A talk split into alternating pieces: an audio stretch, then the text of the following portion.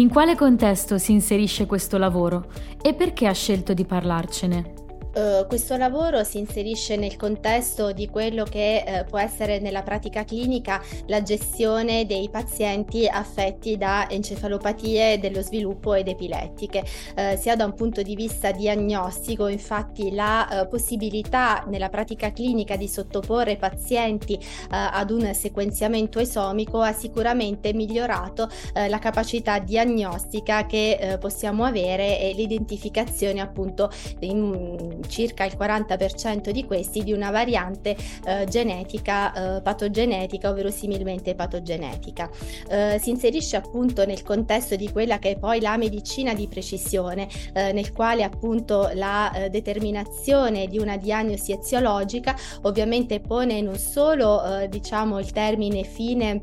a quella che può essere un'odissea diagnostica a cui spesso questi pazienti possono essere sottoposti, sottoposti in termini di numerosi esami eh, diagnostici, laboratoristici e strumentali, eh, ma non solo la definizione di una diagnosi genetica ovviamente può portare spesso in una elevata proporzione di questi pazienti a modificazione nelle condotte di trattamento, ad esempio evitando farmaci anticrisi che possono invece essere controindicati in casi specifici specifici eh, e eh, appunto scegliendo dei trattamenti invece anticrisi che possano invece eh, essere sebbene terapie sintomatiche eh, ma per le quali appunto i pazienti possono, delle quali i pazienti possono trarne beneficio. E ovviamente appunto una diagnosi eh, genetica può portare anche ad un management clinico differente. Pensiamo ad esempio a pazienti con varianti del gene COL4A1 che come sappiamo essere correlato ad alterazioni alterazioni cerebrali,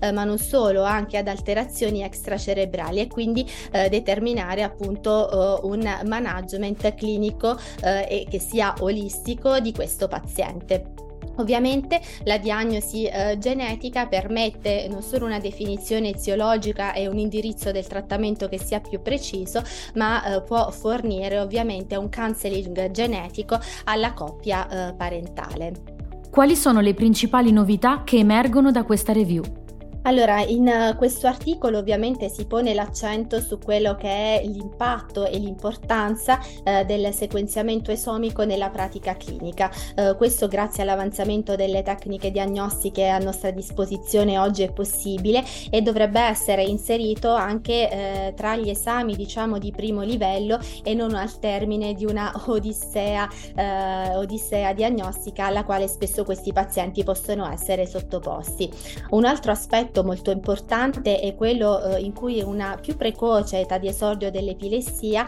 eh, può essere associata ad un maggiore yield diagnostico, quindi a una maggiore capacità eh, diagnostica del sequenziamento esomico in pazienti affetti da encefalopatie dello sviluppo ed epilettiche. Inoltre la definizione eziologica è sicuramente importante ed imperativa eh, nel guidare quindi un trattamento che sia eh, specifico precoce e eh, appunto eh, che abbia come eh, target quello specifico paziente.